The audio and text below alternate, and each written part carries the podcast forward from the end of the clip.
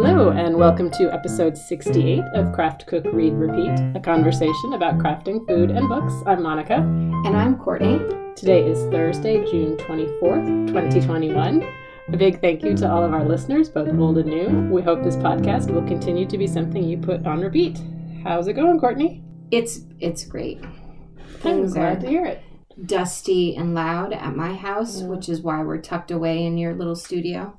Spoiler: the inside of the house is empty. Besides, well, me rolling around in there, but the boys are away. So So fun. it's been really weird because the kitchen has been clean for three days straight without my really having to exert much effort. Wow. It's a Mm-hmm. dream. Mm-hmm. It's a dream. But I haven't cooked a darn thing outside of some oven fries. Oh, well. We all forgive you, I think. It seems Yeah, this- totally reasonable. this is light on recipes from me, but Were they gone for Father's Day? no, they left on Monday. The day after. Okay, Yeah. cool. All right. Well, it will be business as usual here on the needles, on the easel, on the table, on the nightstand, and bingo. So, should we get started? Yeah, let's dive in. All right, on the needles. Sock madness is over. Which I know sounds really odd because there were still two rounds left when last we spoke, and that was two weeks ago. But it's true. The last rounds go very, very quickly. The penultimate round, uh, the team finals, I guess we can call it. So everyone had 10 people left on their teams, and I was one of those, and they were bringing it down to one. And I was not that one. I did not expect to be that one. The person that won stayed awake knitting No way. for 25 hours straight. I think she she didn't she did sleep the first night, so she knit for like, I don't know, 15 hours or something, then slept, and then knit for 25 hours straight. I am competitive. I am not that competitive. So that that did not happen. I am totally cool with not being the winner. But it was a beautiful pattern. oh my gosh. Yeah. So, you know, some people can do that. I I cannot go without sleep. I've never been really good at that. Nor have I. But I have seen some pretty funny things going around the internets about, and bear with me, Mhm. a regular person doing the Olympic event and then watching the Olympic athletes do the Olympic event just so you can see how amazing the athletes are. That sounds awesome. So I would love to show like a normal or you know a what's the right word? Not a hobby knitter because some of average. an average knitter Recreational. who, makes mistakes and like has to YouTube how to fix them and you know somebody way better than me, but not like You could totally do this. You know how to knit. It would just you would no. have a steeper learning curve, I think, would be the issue.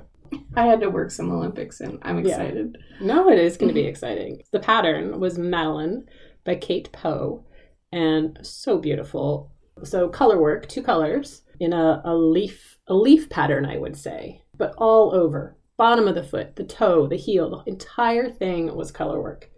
It was amazing, and I didn't realize. And I I was knitting the first one, and I Wait, Mhm. you knit both of them even though one of your team members finished it in the blink Well, of an eye? yes. And what am I Yeah, going to do with half That's what separates us right there. Well, because I had almost finished, I hadn't even completely finished the first sock, but I had, I was maybe 80, 85% through. Okay, I mean, what am I going to do with three quarters of a sock? Right. I have plenty of three quarter projects. okay. But you are not a capital K knitter. You were Nope. painting competition. I feel like you You're would right. finish your painting. Where are the wish. painting competitions though? I'm sure they're out there. Where? Where? Start one. No, that requires t- extroversion. Oh. That's true. so many problems. So I did finish them. I think I posted a picture of one, the the one that I had finished. Um, so the yarn I used was Forbidden Fiber Fortitude in the Witches colorway, Ooh. which was a club colorway from last year, I think, two years ago, and it's this beautiful dark purple. The other colorway was Plucky Primo fingering in Bashful, which is this super pale pink. So he's the purple for the background and the pink for the flower. The I keep saying flowers. They're really like a leaf vine kind of pattern. Every row is different. There is no repeats, so you had to pay attention the whole time. And again, the color work went all the way around the whole sock, so there was never a break. Overall, I'm pretty pleased with these. The heel on both of them, I'm calling them finished. I really need to redo one of the heels because it was it's basically an afterthought heel and it just turned out too pointy and long for my heel. I don't know if you remember last year I made socks for Simon and his heel had that little attractive tab of Right. fabric and the same thing happened. So the second one that I did, I just shortened it. Actually, I had to and then I had to pull it out and shorten it again. Um, so I haven't dealt with the first one yet, but I'm pretending they're done. And I'll get to that when I get to it. They're just they're really pretty. I'm so excited. So then we had 26 finalists and the new pattern came out and the winner finished in 19 hours. And I think second place was maybe 20 hours. It's really fast. And it's a really beautiful sock. Again, two colors. I've looked at it. I do not understand it at all. I totally want to knit it. You knit it flat and then somehow seam it up the back. So all of the foot shaping and the ankle and the heel is all worked into while you're knitting it flat. I do not understand it, but it looks cool and it's beautiful. What a great finale. Yeah, it was a really great year. Um, Oh, really so good glad. patterns. You were in it till like the very end. it was you fun. so great. Taking a break was good. I just think the patterns were really great this year. They were all super functional. There was a couple years like the one, the sock with the zipper, right? Cool, different. How often have I actually worn that sock? Mm, once, twice. If you're gonna put that much effort, you also want to be able to wear it. So at the back of my planner, Hmm. there is a section that has achievements from the year. And I feel like I need to write an entry for you for this achievement. This is huge. Oh, thank you. It's been such a protracted start and stop and start and stop and knitting decathlon. I just, I'm super impressed. Well, Bravo. thank you. Yeah, it was super fun. And now I have all this free time, in quotes, where I actually have to decide what I'm going to knit next, which is a little, well, you'll see how that's been going. But I cannot apparently stop working on socks. I decided that it was time to get past the heel of the OMG socks by Megan Williams that I'm making for Simon. These are the ones I'm doing on the nine inch circulars. Sure, I had gotten all the way done with the foot.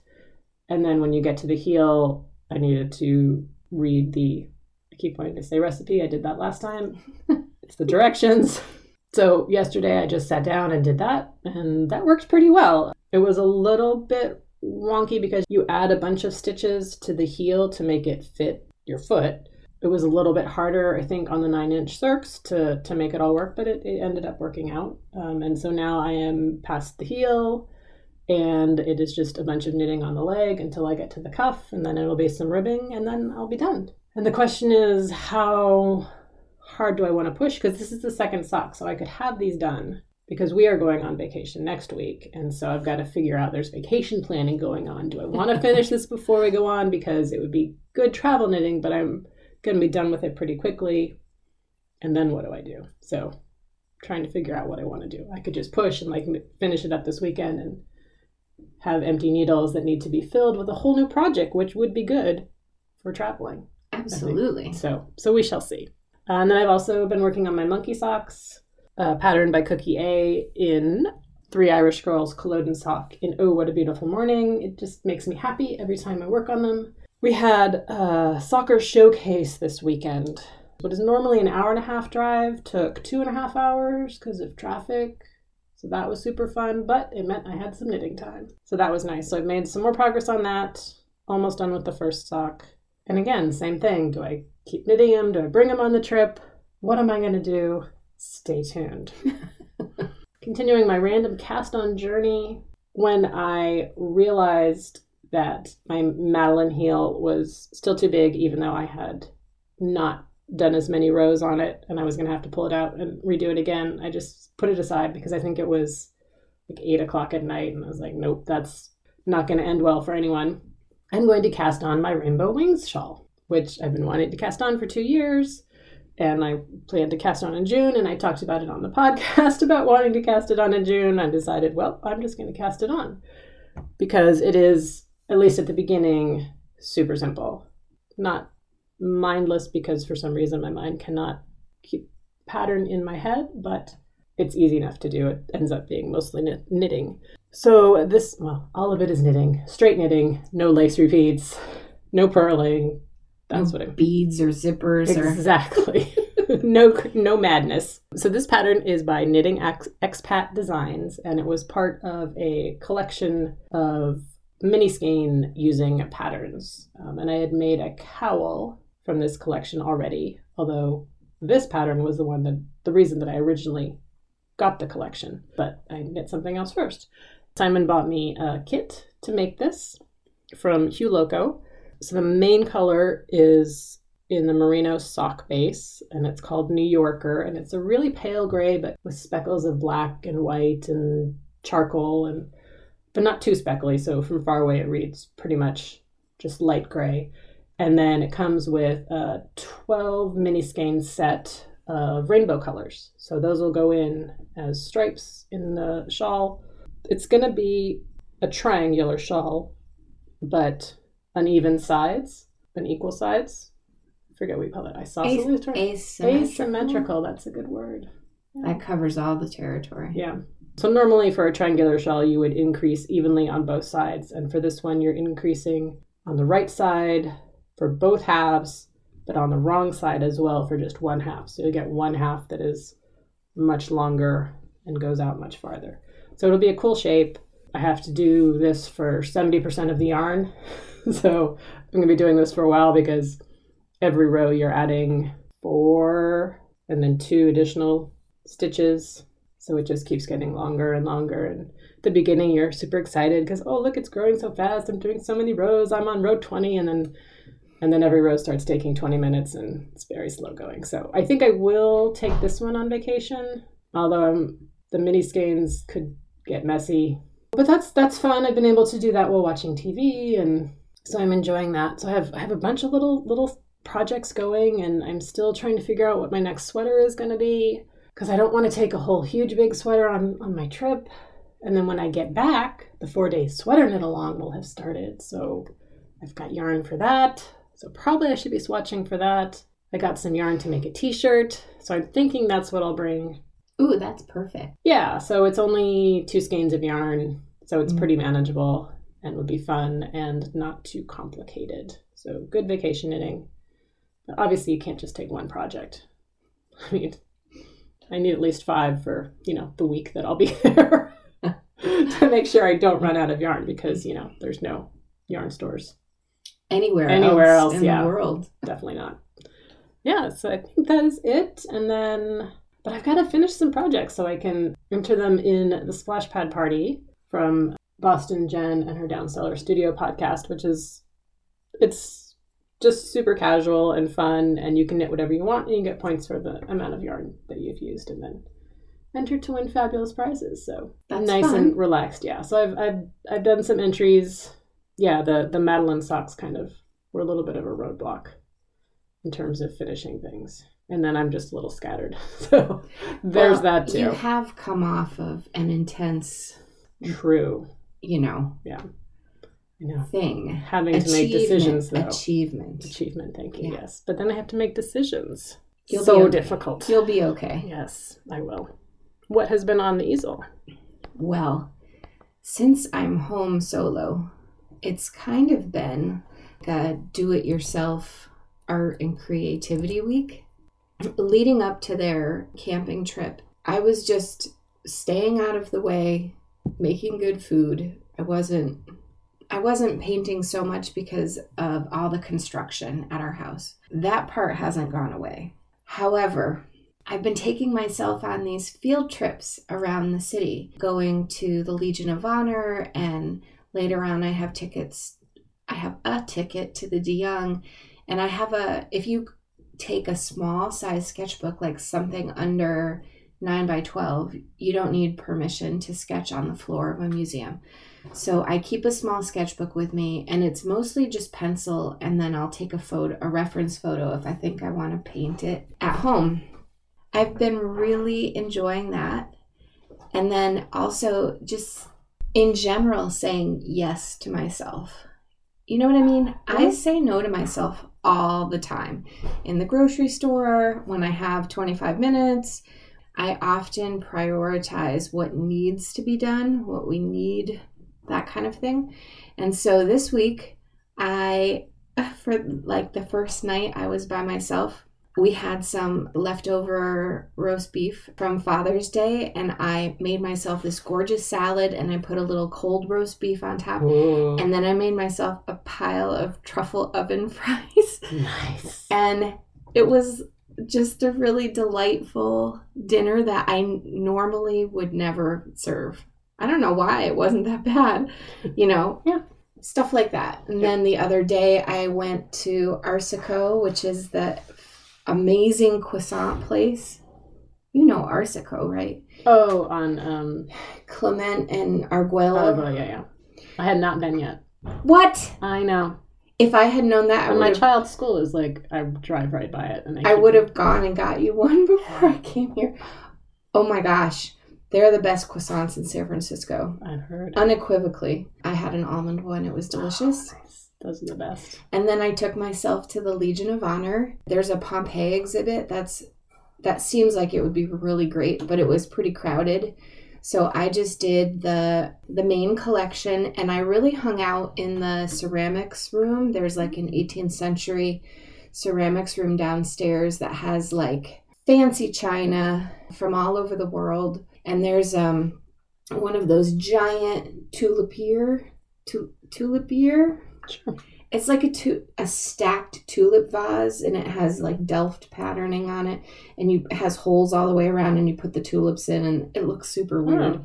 it looks like a chandelier for tulips Oh, okay. basically so i tried to sketch that and i sketched some other plates and i like it because sometimes you can walk around and see the potter's mark on the back of the plate like if the Hmm. exhibit is away from the wall so i had an awesome afternoon by myself out there doing that and then i'm gonna do you know just like little field trips like that i only have a couple more days but I feel like I should do this all the time. There's nothing stopping me from going to the DeYoung. I mean, except the pandemic, but True, we're past Um, that but for the moment. but regularly speaking, Yeah. you know, I do need to fuel fill the cup a little bit more often.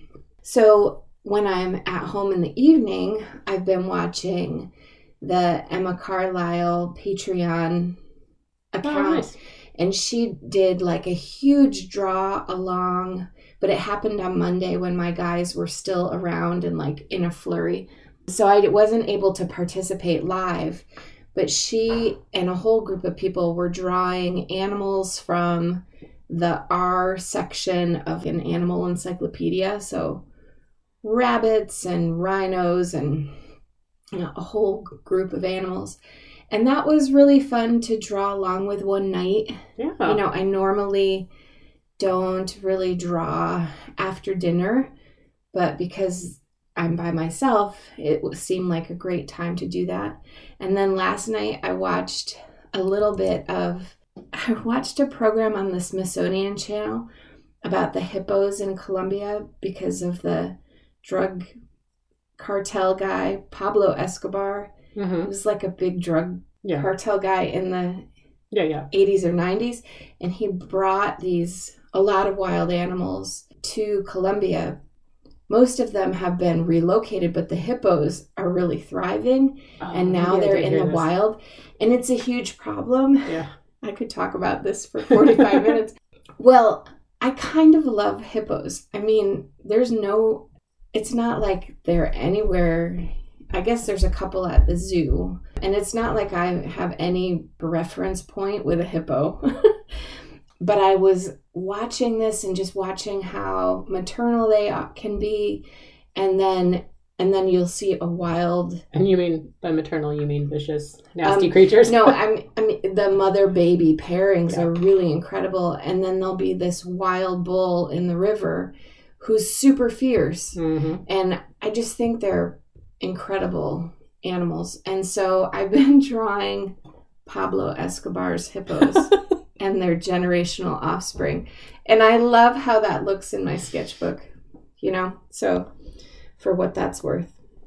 But my my real crowning achievement this week is finishing finishing oh that's a bingo square the house grid. Thank Yay! god. It has been the hardest of all the gouache grids we've done. We've done eight now i think we are taking a break for just the rest of the summer because daria and i both have some stuff going on and this one was I love to paint pictures of houses. Yeah. The scale thing took the wind out of my sails Mm. because they're so tiny. I couldn't do all of the detail stuff that I love to do. I couldn't even really do proper shadowing or I, I don't know there's there were so many things about it that I couldn't get into them and I on the whole it's my it's been my least favorite of the gouache grids. Oh, I do feel like a sense of accomplishment just having finished it, not like sock madness accomplishment, wow. but it's complete. It's not my favorite. And I think it's the one that I probably learned the most about scale and detail out of the whole array that we've we've made so far. But I am definitely using that bottom right hand corner square on my bingo sheet to call that one done because it was it took a lot more than I thought it was going to take. Yeah. So I'm hoping to post that later on today Cool. and then go back to drawing Pablo Escobar's hippos. nice. And that's that's the crazy fun of the art room even though there's a slightly broken window and it's super oh. loud. I'm feeling good about Cool. the shape of things in there. Nice. Have you posted any of the hippos? Nope. I just did them last night. I Oh, watched okay. the show last night and it's a little bit dark to photograph like their gaping maw Right. of a mouth and their crazy teeth and apparently they love carrots. I didn't know that. Who knew? They're a real problem. They're a total menace. I think I have heard that. That does sound vaguely familiar, but yeah. So Cool. Smithsonian Channel. thanks. All right, on the table. It is summer, which means my kids get to cook. Yay! It's always so interesting to see what they're going to pick. You just so interesting. The first one we had was the Jamie Oliver five ingredient chicken pot pie, which Boy Two picked out. And I'd been asking him, I'm like, I, you know, I shop on Tuesdays, so I do the list on Monday, and then I, I keep ending up having to do a second shop at the end of the week. And I kept asking him and asking him and asking him, and he would not get me a menu. And finally, he went upstairs, grabbed a book. Here it is. I'm like, okay, that is meat and gluten. that is like five ingredients. One's meat, one's gluten. Okay, sure. So was Boyd one not home? Like, why did? How did this? Oh, he was at he was away at camp for a week, so that's why I was like, all right, two thirds of the people will be able to eat this in its entirety. I'll just make something else for Simon. So that worked out. So it was it was fun. You use uh, you know just a real simple chicken and mushroom and saucy business, and you cook it all in the pan, and then you have the puff pastry. Like there wasn't even like it was puff pastry. There was no way to rejigger is this there, thing. Is there a, a store bought gluten free puff pastry Not that option? I've ever found. I think it's just the puffiness too much. So yeah, so it turned out really well. It was interesting because I have do I have the British version of that one? No, I think the veg one is the British version. So this one it's it's still slightly British, like he has the block of puff pastry instead of the two sheets. So I had to a little bit mess with it because he has you roll it out. So I think his puff was a bigger, a thicker layer than ours. But ours ended up very pretty because we still, you know, rolled it out a little bit and I did them at different angles. So you got that kind of, so ended up with kind of a pretty star shape. And as you take a half a sprig of rosemary and stick it in the middle, So it looked very lovely. And then He, Jamie Oliver really utilizes rosemary. I um, find. Yeah. So it was very tasty, you know, and easy and, and only five ingredients. So so that was pretty fun. And then I made some veggie burgers, which why do I not normally do that? I don't know. But Dinner Love Story had a new veggie burger that she was promoting. I think it'll be in her new cookbook, but it was on the website. And she said it was great and it makes I think about 8 of them.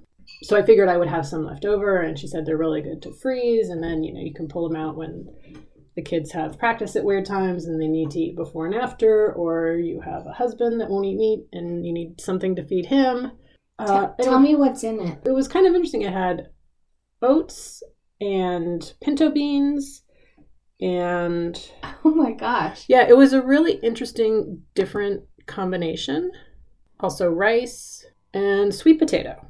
Mm, okay. So, all sorts of things. I think my amounts were not quite right. It was really goopy, even after I had refrigerated it to firm it up. I think I could have used some more oats because I had, you know, one big sweet potato and I wasn't sure how much it was. So I guessed and I think I overestimated how much was in there. But flavor wise, there's a whole bunch of spices in there.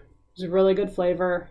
It made eight good sized burgers. So that was that was good as well and I had, I think, half of them left over. And so this was the same night that Boy 2 made his second meal, which was Jamie Oliver's Cracking Good Burgers. So again, husband can't eat it. But this one was able to tweak it to make it gluten free. And the boys had made this, uh, both of the boys had made this recipe before. And and this was super exciting. I had been out that afternoon and got back late Simon had texted me, hey, what's going on with dinner? I said, well, I will be home soon. I'm on my way, but Dash is in charge. I came home. And He, he had done it. He still had to cook them. He had just started cooking them. And he had even gotten out the, because I had made the veggie burgers before I went out and stuck them in the fridge. And he had pulled them out of the fridge and he wasn't quite sure what to do with them. I was like, no, don't worry about it. I'll cook those off. But yeah, I was super impressed. He like found all the stuff on his own, mixed it up. That's great. It was amazing. That's the whole point. It is the whole point. They have never done that before, so I was very, very excited. And then last night was Boy One's first chance to cook because he'd been away. Simon was actually traveling for business, so we had steak, which is something he has made before and is very easy and was Mhm. also we don't usually serve that when he's around. I mean, we have, but try not to offend his sensibilities. So that was delicious. And tonight, Boy Two is making chicken wings from Mad Hungry, so we'll see how that goes. That's a favorite. Oh, have you guys made it? hmm Oh, okay, cool. Yeah, they looked pretty good. Yeah. So we'll see how those work out. And then Father's Day went pretty well. Simon requested uh, raspberry and cream roulade, which was very fancy, and we had the second day of the soccer showcase. So by the time, and the, game was early in the morning, but by the time we got home, I did not have energy to make a roulade, so I went with a cake. All the same flavor things, but just A different, not quite so fancy. different architecture. yes, exactly. Very delicious. Uh, you mix the raspberries and the raspberry jam and kind of crush them up, and then uh, mascarpone and whipped cream is your, Ooh. and then you combo and vanilla cake, and uh, yeah, it was delicious. I think they got through three quarters of it the first night. It was a eight by eight square. Oh no, maybe I made a round, but um, same same more or less. So yeah, so that was delicious. And then for the entree, we did a tomato tart, and I actually made gluten free pie crust or tart crust, I guess, From scratch? from scratch. Bravo. Yeah, because I was thinking I could just get a gluten free pie crust, but it felt it felt like it would be fancier in the tart, and then also it was a really simple tart. I think the recipe was from it was a yum something from the Yummly web- website. You spread some mustard along the base, and then just a layer of tomatoes, Mm. goat cheese, drizzle of olive oil. She had you put the fresh basil on while it was baking, which seemed odd, so I left that off and threw it on at the end just so it'd be brighter. The flavor was delicious. I'm thinking the mustard was there to kind of protect it from the tomato juice, the crust, which did not work. Either I'm wrong or it didn't work. I probably should have baked Par- the crust. Par baked. Yeah. Yeah. which I realized after, and I was still a little rushed with everything. So Tomatoes are so wet. yeah, they were super. So it was very juicy. The crust, the bottom of it just never got cooked. Flavor was really good though. I think again, if I just had par baked it, it would have been spectacular. But super easy. My mom does one with artichoke and tomato. That's pretty Ooh. exceptional too. That sounds good. I good. haven't had that in a million years, but Yeah, and it was nice. I'm used, you know, I do a lot of quiches and frittatas and kind of things, but just having just the tomatoes just straight was Yeah. really beautiful. It And they're looked- not even like fantastic tomatoes at this point in the year, but right. It looked beautiful on yeah. filters. its photograph. yeah, no, well, it looked real. It, it did look really nice. So I would be interested to try and, and play with that some more because I really like the flavor. And then I served that with a salad and some sort of vegetable, green beans maybe. So yeah, Fun. so it was a nice it was a nice Father's Day, and then we had you know cake to fill us up. How about you? Well, for Father's Day, we did build your own deli sandwiches with all kinds of different deli meat, which fun. we don't normally do that.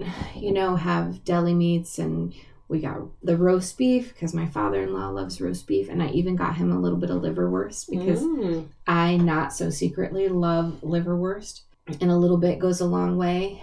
And we just had really simple sandwiches and then I made the giant pan banged snickerdoodles because all of the men in this family love snickerdoodles. I we kept it really simple. And then I was starting to look at one of the squares on our bingo sheet is to make make a local specialty. Mhm. And how did I back myself into a corner with that? I looked up San Francisco specialties and it's like sourdough, sourdough bread in a bowl, like um or like chow or cioppino in a bread in a sourdough bread bowl or one of the things though that kept coming up was the mission burrito. Mm. Now, a mission burrito is like trying to make awesome pizza in your own oven, like trying to make it at home. It's just Yeah. it's it's just never measures up. No. But I did watch a bunch of videos about people talking about San Francisco mission burritos and the history of it and it was so fascinating.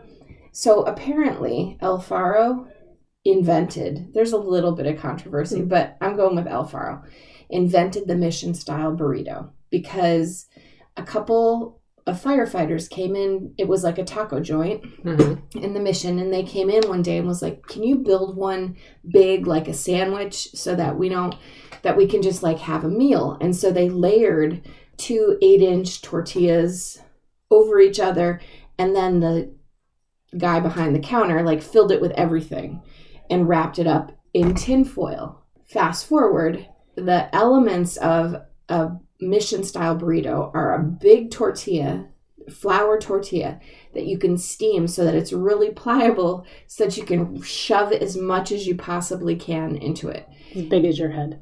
Yeah, they're huge. And then there's the other distinctive factors are like you don't have to have rice because you've already got the tortilla. But then there's different meats, there's different bean choices, there's different like lettuce, tomato, onion, yada yada. But I guess the two specialty things were the guacamole and the sour cream. Like that was never done before in this mission style burrito. And then wrapping it in tinfoil is part of the signature mission burrito Oh. because the tinfoil holds Yeah. is like an exoskeleton while you know you can peel down the Yeah. thing and eat it and then wrap up if you're like me wrap up half of it and save it for later because it's so big Yeah. so while i am not going to attempt a mission style burrito at home i did want to share that it was a really interesting exercise at looking at what our city has to offer for what what's the iconic food offerings and now there's this great debate in our family over the best places to go for a burrito and that is a very subjective argument i'd like Yes. to point out Yes. Sounds like you need to do some research. we might need to do some research nathan's already started on us you know like he tr- was That's a trying. good summer project. yeah, he was trying to impress some friends, and he's like, "Ah, let's go over to Gordo's," and you know, when we're on the other side of town, sort of. So La Corneta or El Faro is even closer to us than Yeah. Gordo's, but totally fun, totally fun project, and we'll I'll look into that a little bit more. I did make him some Mexican rice, which he said it's close, but it's still not there. So I need to What is he comparing it to? What is his Um, baseline? he has a friend whose mom makes amazing Mexican Oh, okay. rice. And so basically, I need to have a chat with her about what I'm doing wrong. Yep. But he said it wasn't bad. Oh, so Probably because I followed a recipe for Mexican red rice off the internet. So I've just been eating like salads and Sounds delightful. oven fries and little meals. I might. What did you use for your myself. truffle flavor? I for bought them. Oh, you They're the Alexia truffle fries. Oh, how were they? They're great. Oh, good. and they're an oven fry, so they fry up pretty crispy. Nice. I don't know what I'm gonna do tonight or tomorrow night though. Burrito? No, I'm so saving that until they come home. I, I think I might want to do a sushi Oh. thing for myself, although we do sushi plenty. But you could pick out exactly what you wanted and eat it all yourself. Yeah, I think what's so fun about this little adventure is like I just I walked around the grocery store and part of me was thinking, what would I like to paint? And then something would catch my eye like, ooh, green tea. I could get that. I wasn't trying to think about feeding three other people or Right. four or five sometimes, but so it's been a, a lovely little food break. Nice. But I'll be back at it in five minutes. Yep. Which is good because I will be on vacation, so probably nothing will be happening. Well, that's what summer's all about. Yeah. Yeah. And then I will have my own little time to myself. So again, more, not cooking. Alexia truffle fries. I know. Totally checking those out. those sound delicious. All right, on the nightstand. So I'm going to start with an audiobook that's a little bit outside of my usual genre. All Adults Here by Emma Straub. Oh yeah. What else did she write? The Vacationers. She's written several things, and she was a guest on Vanessa Zoltan's The Rom Pod, talking about uh, something. And I had not read any of her books, and her description of her most recent book, which is All Adults Here, sounded very interesting. And the library had it on audio, so I said, Great, I'm going to try that out. It kind of reminds me of Marisa de los Santos in Mm. that it's fairly light, little bit of romance, but not it's not a but it's not a romance.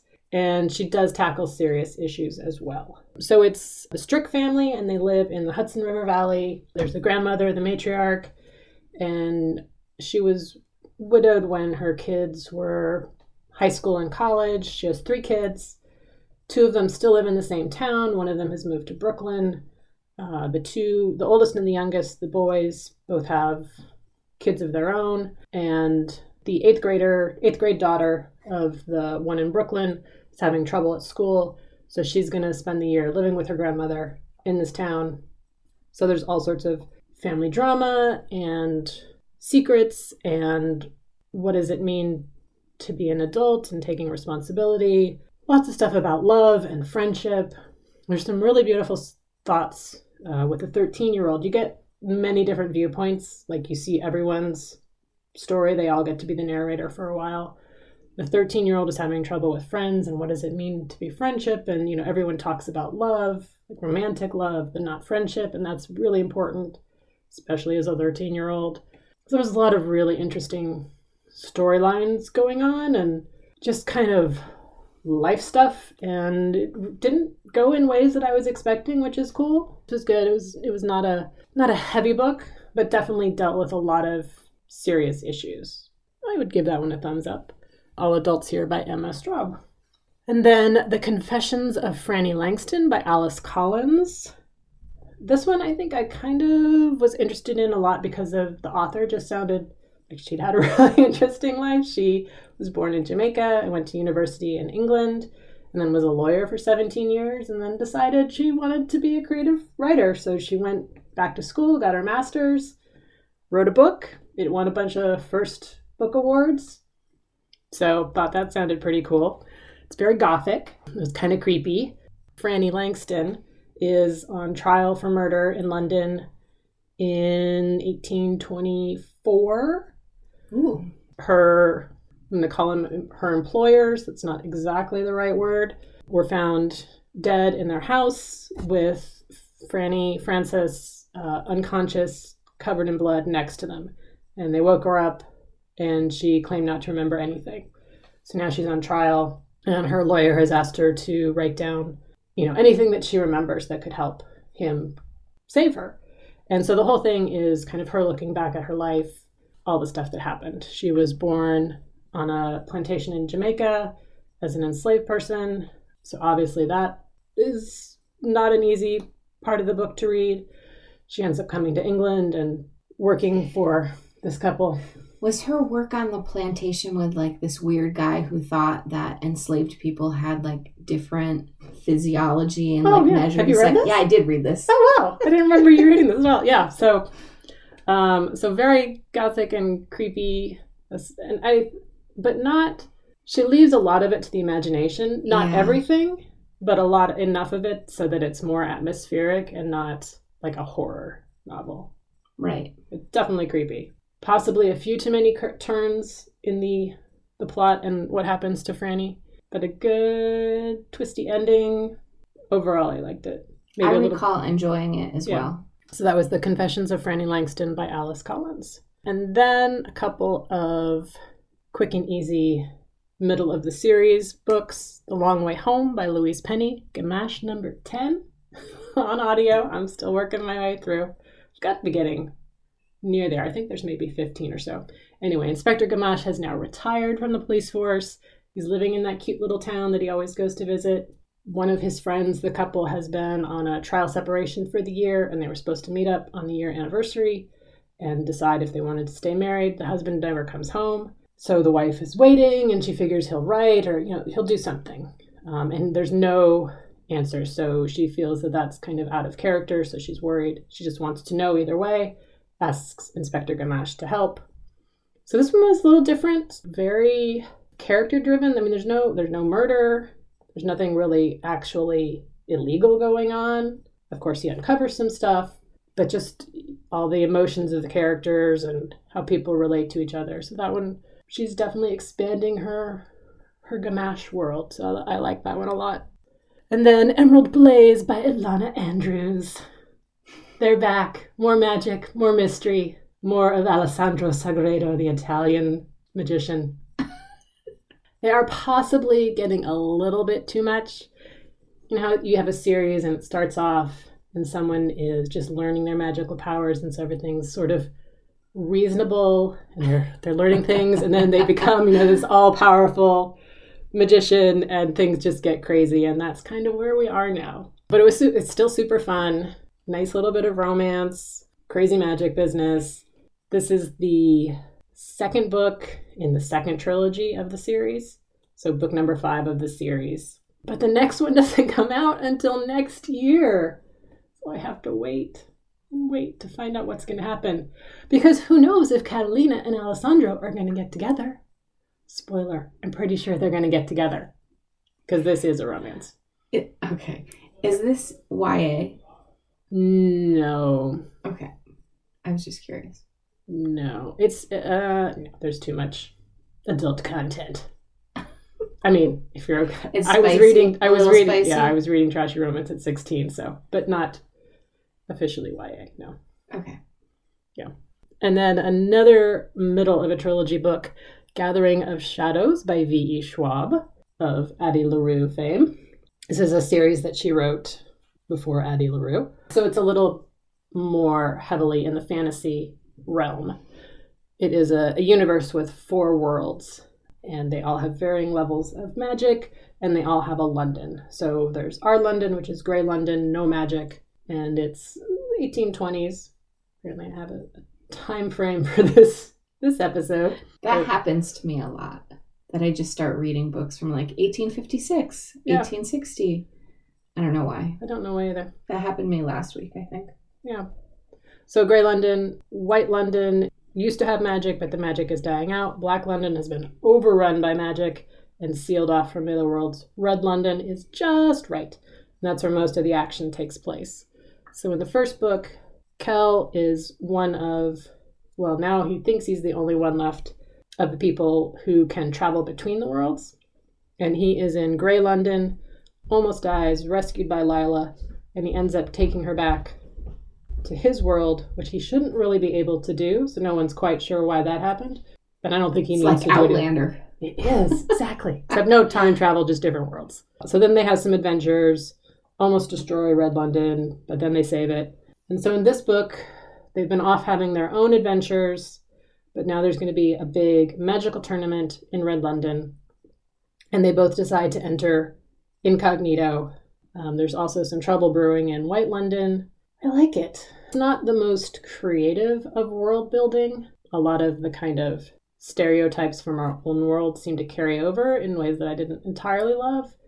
But the magic parts of it are pretty cool, and the tournament and the way it all works was fun. I like the relationship between Lila and Kell.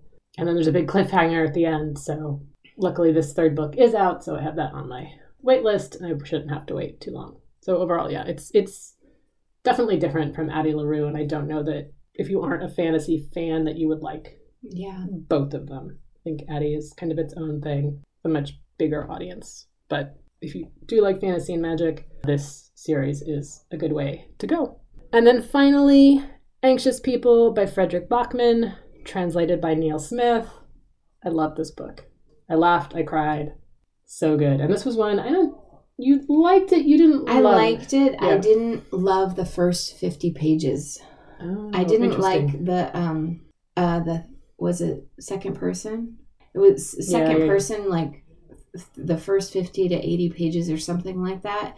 And so that has that has a really successful strategy Mhm. like that book that I read about Los Alamos Yeah, yeah.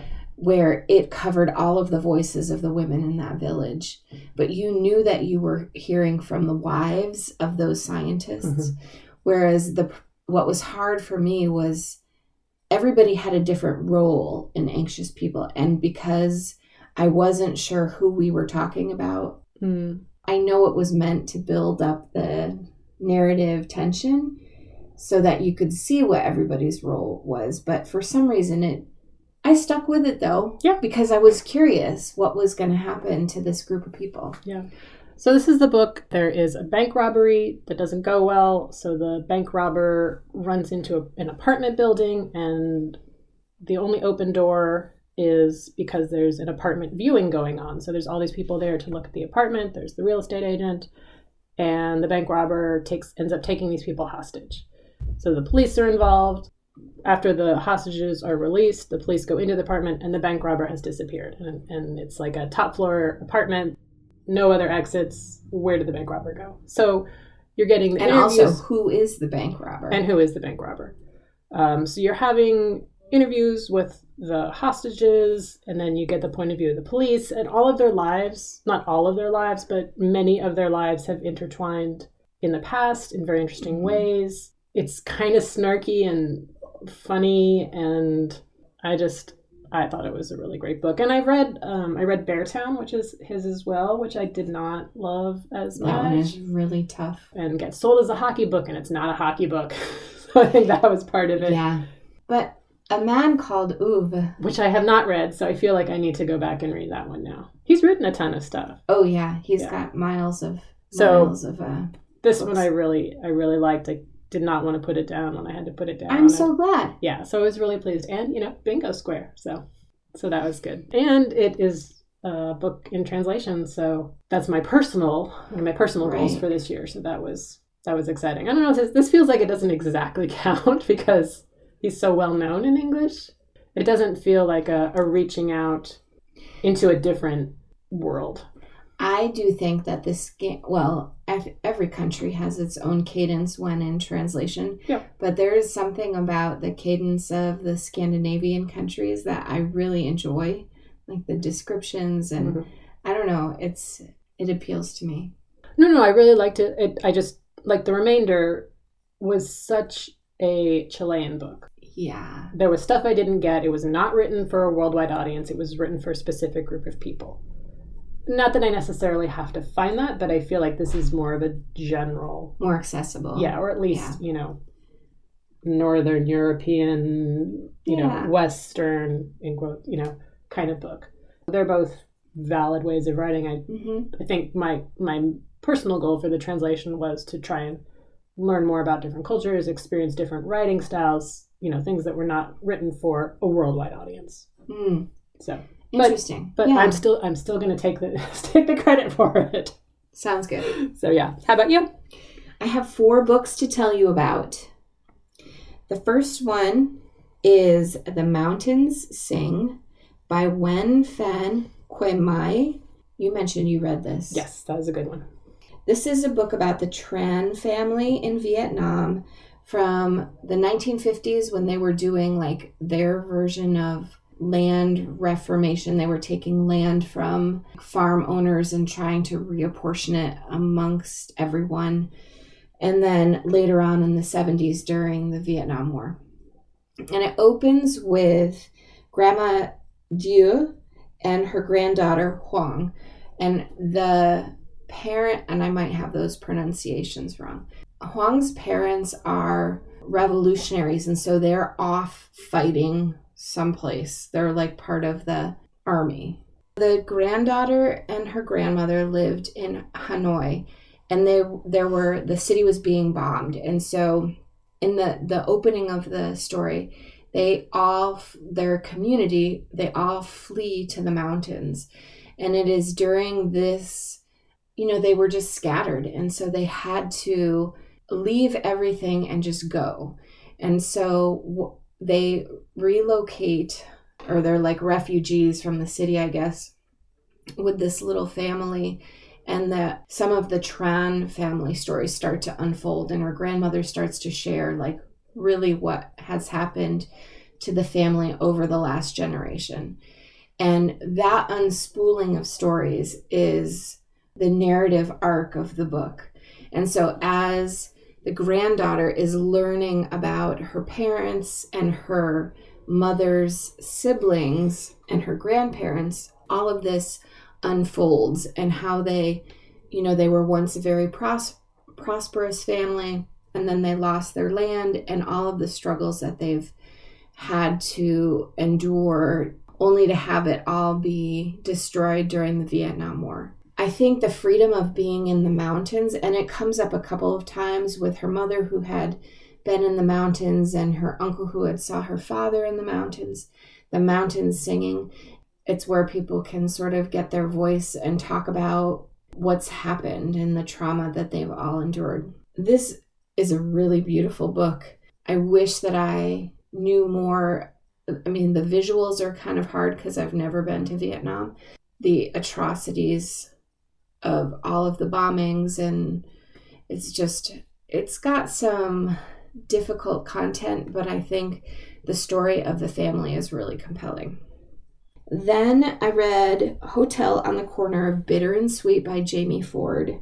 So when i was reading snow falling on cedars somebody had recommended this book that it was in the oh. similar vein and i wanted to give get a little breathing space in between them I was filling my list with Asian and Asian American authors during this whole springtime. I mean, normally I try to read as many different voices as possible, but anyway, that's I think why these are all coming in from the library now. So this takes J- Jamie Ford is an, a, a Chinese American author, and he has written a book about 1940s Seattle when Japanese American citizens were sent to the internment camps and all of the confusion and uh, terror that that involved.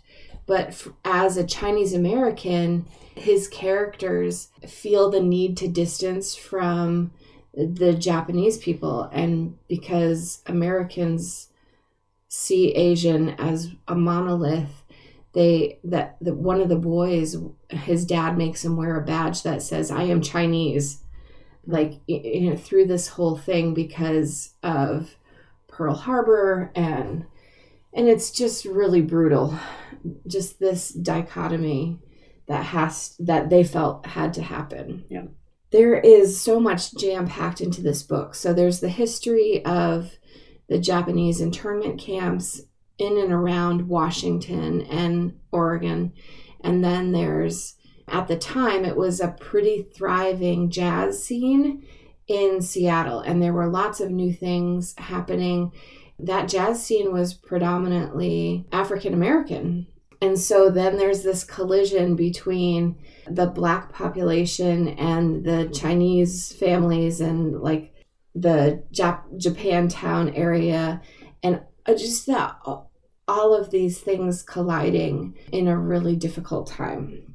The two main characters, Henry Lee and Keiko Okabe, have a great relationship and we get to follow it through from the 1940s through the 1980s and that's a hmm. really satisfying journey even though they their paths separate and come back together again i think people will enjoy that side of it it was a it was a really good book and i glad i gave it a little bit of space from the snow falling on cedars but it's totally different in its own in its own way it would be a great one for a family read or mm. a summer reading. Yeah, I definitely heard of it. I did not realize that is what it was about. It sounds interesting. Then I totally shifted gears a little bit and read The Lager Queen of Minnesota by J. Ryan Stradal. There are so many things that I loved about this book. One thing that was really different that grabbed my attention right away is that all of the chapters were dollar amounts. And it was anywhere from like $1.78 to 1.2 million to everywhere in between. And so somewhere in the chapter the significance of that dollar amount would come up. So you knew right off the bat that money was a factor in this whole drama. Whether or not it was overt was to his own credit in in writing it. The main plot trajectory is that there are these two sisters, they're 5 years apart one of them is a great baker, super loyal, responsible. The younger one is a little bit wild. I mean, it starts off in the 60s. You know, she like sneaks a beer from the fridge. It's so it's so not wild, but you know what I mean, compared to her uh, like rule abiding sister. And the tension is that the younger sister, even though the older sister took care of her father for many years leading up to his death, the younger sister, in the last couple months before he died, convinces him to leave the entire farm to her and her alone and not split it. Ooh. On the, well, I don't want to spoil why. So the younger sister goes off and becomes a brewer, marries into a brewing family, and they build this empire, and she's largely out of the picture. And then we get to understand the older sister and her the struggles that she had and and not so much about the money but that the loss of her sister along with the loss of her father and and she ends up taking care of her granddaughter when her granddaughter's a late teen. And then her granddaughter's challenges. Things collide because the granddaughter is also really interested in brewing. It gets her out of trouble. It's like a coincidence. And she develops a real knack for it. I have a girlfriend i have several girlfriends actually who really love beer and different types and craft beers and that whole thing. And the craft beer scene is given so much latitude in this book it's great. Hmm. you know just talking about how these things develop and what it what it takes to be a female brewmaster even that phrase i roll.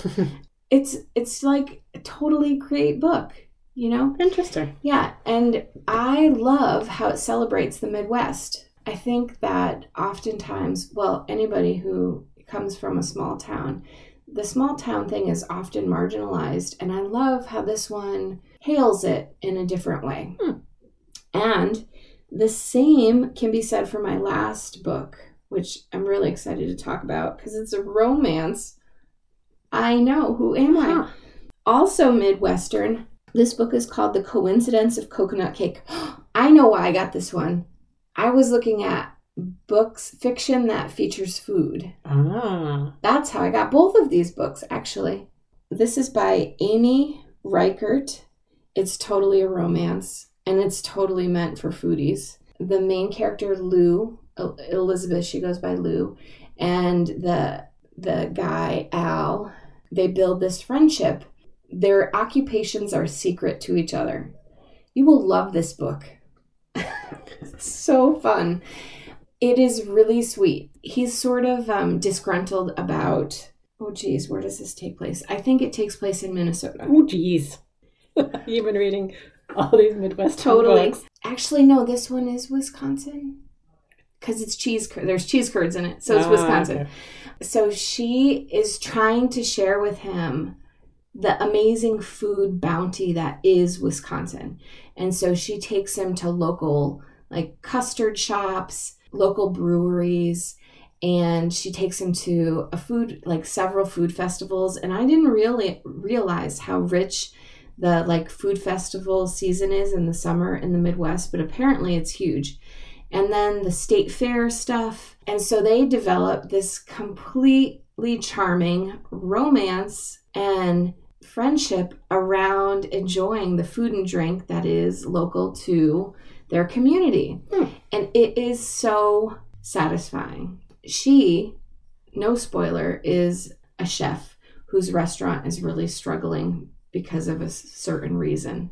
So the the title, The Coincidence of Coconut Cake, I'm very pleased to report that there is a coconut cake recipe at the back of the book I was going to ask. that I can't wait to make. My people are not crazy about coconut, but I'm going for it anyway. I mean, you could just make it now. I could just make it, it. now, but then I will eat an entire coconut cake. Well, Nobody, I don't need to do that. The Lager Queen of Minnesota features a lot of pie too, Mm. pie, beer and pie. And I do have that great pie book. So I haven't baked from either one of these, but they're two strong contenders Yeah. for that square. I haven't solved my own local food thing yet, but I'm definitely going to make this coconut cake. nice. And that's my, those are my books. Awesome. All right, bingo. Bingo started Friday, May 28th, and will run through Monday, September 6th. That's Labor Day here in the US. To enter, you need to post a photo of your bingo card with a completed row, column, diagonal, or for second entry, a completed blackout. And you should post that to either Instagram with the hashtag CCRR Summer Bingo 2021 or to the Ravelry thread if that is safe for you. You can find the bingo card on our Instagram site, which is Craft Cook Read Repeat. And it's in the uppermost, there's a highlight up at the top. And that is this year's bingo card. And you can do a screenshot of it, or you can reach out to one of us through various channels and we can send you a PDF one if you want it printed. Auntie Margot, Auntie Margot always wants it emailed to her so that she can print it. Just shout if you need that. There's still so much wonderful time. And you can Yes. backfill. I mean, if you know that you've That's why I'm saying May 28th. So anything that has you have done after that date, yeah, fair game. And again, we are not being gatekeepers here. If you think it counts, if you can make it count, if you can squint at it and it counts, it's Good good, to go. yeah. We just want you to have fun and try new things and or, you know, recreate an old thing. Family favorites and whatnot. Yeah. I don't know if that's one this year, is it? Anyway, Um, local no, favorite. yeah. Local. Local, I think. So, did you have any squares from this week? I did, but also some of our listeners have had squares. Oh, great. So Knit Read Sleep on Instagram is trying a new crochet technique for a children's blanket, which looked really cute and was in an excellent color. I should work on some crochet. I feel like that could be fun. It's certainly supposed to be faster. And then Pennygale had two squares, uh, starting a new project, which seemed to be a home decor, not really decor, but fixing up, freshening. There was painting, there were baseboards, there were all kinds of very exciting things happening in her house. And then she also read a book by or about a person of color, Such a Fun Age by Kiley Reid, which I have and is still on my to be read list. It's on So, mine too. Yeah. I think my mom let me. Oh, so if I read it, I could check off the the borrowed. But again, it's. I mean, I guess I can. I always have this issue. Like, do I count my library books because that's really all I read? But I feel like I do have a stack of books, mostly from you, that I need to to read and get. There's back no to. rush. I know, but I want to want to make sure they continue to circulate in the world. so. It doesn't it say borrowed or thrifted or something? I forget. Yes. I mean, so technically the library is borrowed, but that doesn't exactly feel like borrowing. It's just, it's all in my head. I love the I will probably end up making the library account. Did you, have you been? There, some of them are open now for like not mine. popping My, in. mine still isn't on the You list. could come over to Ortega. Maybe I'll do that this afternoon. Yeah, as long as you're on this this side of, Yeah. of the city. Oh, Um, to browse again. Yeah, very exciting. My library is opening for pickup, so I'm excited for that. So I realized that I got to count the new skill because I did embroidery last time, which I hadn't realized. I mean, I knew I had done embroidery, I hadn't realized that I could count it. So now I have. Anxious People is a recommendation by you. Um, Madeline Socks with a new project. That one was pretty easy. And I'm doing cooking with my children, so cooking with family. Oh, that's a good one. Yeah. Okay. I feel like it counts. I'm kind of Oh, yeah. supervising and cooking alongside and offering words of wisdom. So, so I've done. I haven't checked to see if I actually have a bingo yet. I certainly have many spaces Yeah. filled in. I'm I'm a little slow on things this week, but I definitely start I mean, I read two novels for cooking from a novel, so there's possibility there. But you haven't actually done it. I haven't done it yet, so I'm not writing I'm not giving myself credit for it. But I did do a couple of quick reviews for a Creative Pep Talk, review a podcast, and the Moth Radio Hour, which certainly doesn't need my reviews, but boy do I love it and been Yeah. I've been listening to it a lot. I'm hoping to find one more that has like much less viewer or listenership and give them a little boost. And then I finished the gouache house grid Oh yeah. which is a finished project, which, thank gosh. So we're going to take a break from that for a little bit and pick up the, the we only have two more sheets for gouache grid that we'll Oh, do in the fun. fall. Mm-hmm. nice. You have ideas percolating. We built a list early on, and now I want to revisit that list and make sure there's nothing like detailed like a house. and there's some of them came out so good, but we'll see. It's done. Bingo. Check. Yay. Excellent. All right. Well, you all keep bingoing and hopefully posting so we can see what you're working on. I'm going to be interested to see how our next episode turns out since I will be on vacation, but you'll be back into the swing of things. So Yeah. we will see. I think I will have a lot of books. Less food, many, many books. Probably probably some knitting as well. That's my prediction. We shall see. But till next time, make sure to do something you love every day. Thanks, everyone. Bye. Show notes can be found at craftcookreadrepeat.podbean.com. You can find us on Instagram as Craft Cook Read Repeat or Cortney SF. That's C O R T N E Y S F. On Ravelry, I'm Magdon, M A G D O N. And if you have any questions or comments, email us at craftcookreadrepeat at gmail.com. Thanks for listening.